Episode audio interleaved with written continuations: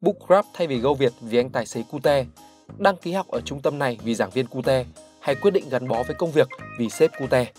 Chính việc để yếu tố cute chiếm vai trò hàng đầu trong mọi quyết định đang tiết lộ một xu hướng sống của thế hệ Z. Đây là thời đại cute. 1. Một định nghĩa suýt hoàn chỉnh về cute. Cute từ lâu đến nay vẫn được định nghĩa là tính từ để gán cho những hình ảnh như em bé, động vật non hoặc những món đồ chơi nhồi bông mềm mại.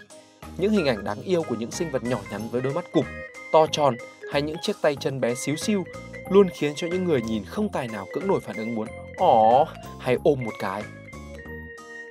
Thế nhưng, sự dễ thương không đơn thuần chỉ giới hạn ở hình ảnh. Theo như nghiên cứu của Viện Sức khỏe Trẻ Em và Phát triển Con Người Quốc gia và Catherine Alexander từ Đại học Oxford, sự cute hoạt động bằng cách liên quan đến tất cả các giác quan và thu hút mạnh mẽ sự chú ý của con người bằng cách kích thích hoạt động não nhanh chóng. Trên thực tế, sự dễ thương có thể là một trong những yếu tố định hình hành vi của con người và có khả năng khiến chúng ta trở nên nhân ái hơn. Điều này theo mình nghĩ có nghĩa là sự cute không còn chỉ tìm thấy ở những thứ nhỏ nhắn về phương diện nhìn nữa, mà sự cute được định nghĩa là bất cứ ai hay cái gì để lại ấn tượng khi có những hành động khiến cho người khác cảm thấy tan chảy hay wholesome như cách dùng của giới trẻ hiện nay. Một vài định nghĩa gắn với từ cute.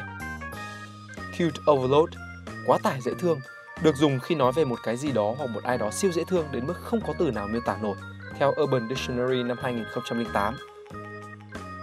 Cute attack, một phản ứng giật gân được kích động bởi việc chứng kiến một thứ gì đó dễ thương. Các triệu chứng bao gồm ớn lạnh dọc sống lưng và qua các đầu ngón tay, mỉm cười bốc đồng và giật các chi. Các trường hợp nghiêm trọng của các cuộc tấn công dễ thương có thể gây ra những tiếng rít the thé và co thắt tạm thời của toàn bộ hệ thống thần kinh, buộc nạn nhân của nó bất lực gục xuống đất. Thứ một thời đại cute. Từ biểu hiện về mặt niềm quan tâm dành cho những điều dễ thương như đã đề cập ở trên, quan niệm về cute của giới trẻ, cụ thể là thanh thiếu niên, không chỉ còn giới hạn ở việc phản ứng với những sinh vật nhỏ bé dễ thương. Tất cả những con người, hành động, hiện tượng mang lại cảm giác tan chảy sẽ trở nên cute dưới góc nhìn của thế hệ Z. Điều này lý giải tại sao những trang fanpage sở hữu hàng trăm nghìn follow và tương tác trên mạng xã hội thường có nội dung gồm hình minh họa chibi, nhân vật truyện tranh hay những câu chuyện ngắn, những điều nhỏ bé dễ thương. Và nếu như bạn là một đại diện điển hình của thế hệ Z và sống tại Việt Nam, hẳn bạn phải là một thành viên hoặc ít nhất từng nghe đến một nhóm Facebook là cháo hành miễn phí, nơi hàng ngày có rất rất nhiều câu chuyện dễ thương và ấm lòng được chia sẻ. Có những câu chuyện riêng, vài đoạn tin nhắn của các bố mẹ nhắn nhủ con giữ sức khỏe, những trận cãi nhau vô lý buồn cười của anh chị em trong nhà, có những câu chuyện lại mang trách nhiệm với cộng đồng, ví dụ như sự nhiệt tình quá đà của mẹ anh chạy xe ứng dụng, cho đến hình ảnh của những bác sĩ xả thân trong cuộc chiến với dịch bệnh. Dưới góc nhìn của thế hệ Z, tất cả đều hết sức cute. Cách dễ nhất để phân biệt giữa thế hệ Z và thế hệ Millennials cộng với các thế hệ trước đó là nhìn cách họ sử dụng ngôn ngữ trên mạng xã hội. Thứ nhất, người trẻ cute thì có xu hướng thích kéo dài chữ cuối câu. Thực ra hơn thế nữa, thói quen này ngày nay còn được xem xét để đánh giá thái độ của người nhắn tin trong cuộc trò chuyện. Đồng ý bằng một dòng tin nhắn ok nha, thường được hiểu là đồng ý nhưng hơi hơn. Nhưng ok nha thì lại là một câu chuyện hoàn toàn khác. Việc sử dụng những quy tắc cố tình viết sai chính tả hay kéo dài chữ cuối trở nên bình thường. Việc có những dòng tin nhắn đầy đủ chuẩn chỉnh tiếng Việt sẽ được mặc định gắn với thái độ lồi lõm hay tâm trạng chuẩn bị để khẩu chiến. Một dấu hiệu nữa để nhận biết những người cute trên mạng xã hội là ở phong cách cố tình viết sai chính tả để khiến cho những từ ngữ đó khi phát âm lên nghe bị ngọng. Mà ngọng là cách nói của trẻ con, trẻ con thì cute. 3. Tại sao thế hệ Z phát cuồng với cute? Cute trở thành một hệ giá trị chung của hầu hết thế hệ Z là một lẽ tất yếu. Đầu tiên, đây là thế hệ tiếp nhận mạnh mẽ văn hóa giải trí từ âm nhạc cho đến phim ảnh, với vô số những biểu tượng quá tải dễ thương, ví dụ như thần tượng K-pop với các hành động egio tan chảy, các hoàng thượng, boss chó, mèo có tầm ảnh hưởng trên mạng xã hội.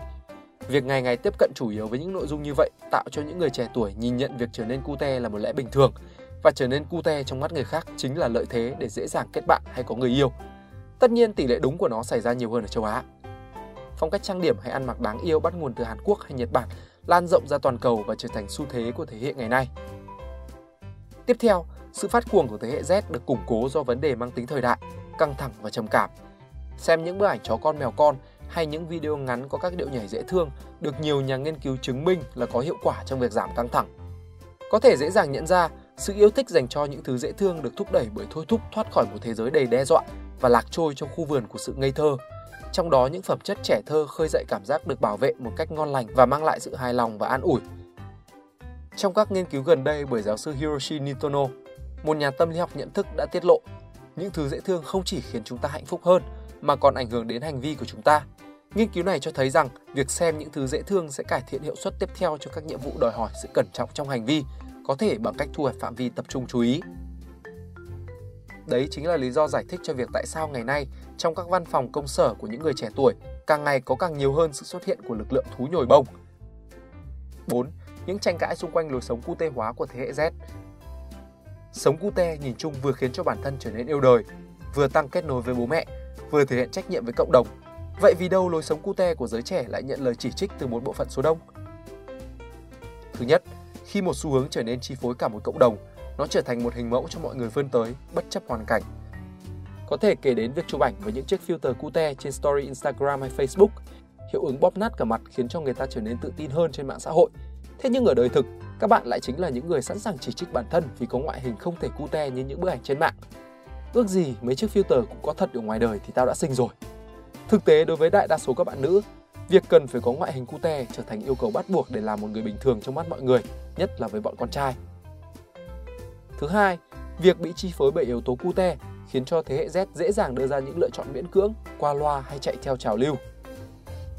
Đây chính là điểm chạm dễ dàng mà những người làm marketing có thể lợi dụng để lôi kéo ngược những khách hàng thích ý kiến chỉ bằng việc tỏ ra cute trước mọi đánh giá và cả những khách hàng sẵn sàng đổ gục vì phong cách cute.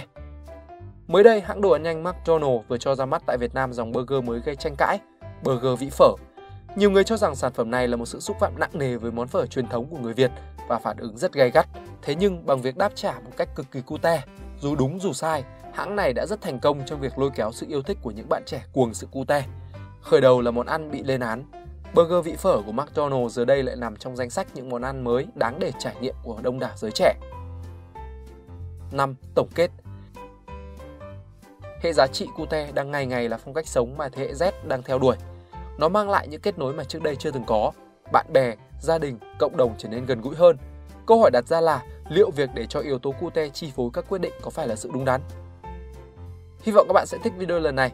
Đừng quên like, share và subscribe ủng hộ chúng mình. Và nếu các bạn thích những nội dung như trên thì xin hãy đăng nhập vào spyroom.com để tìm đọc thêm. Mình là Việt Anh, xin chào và hẹn gặp lại.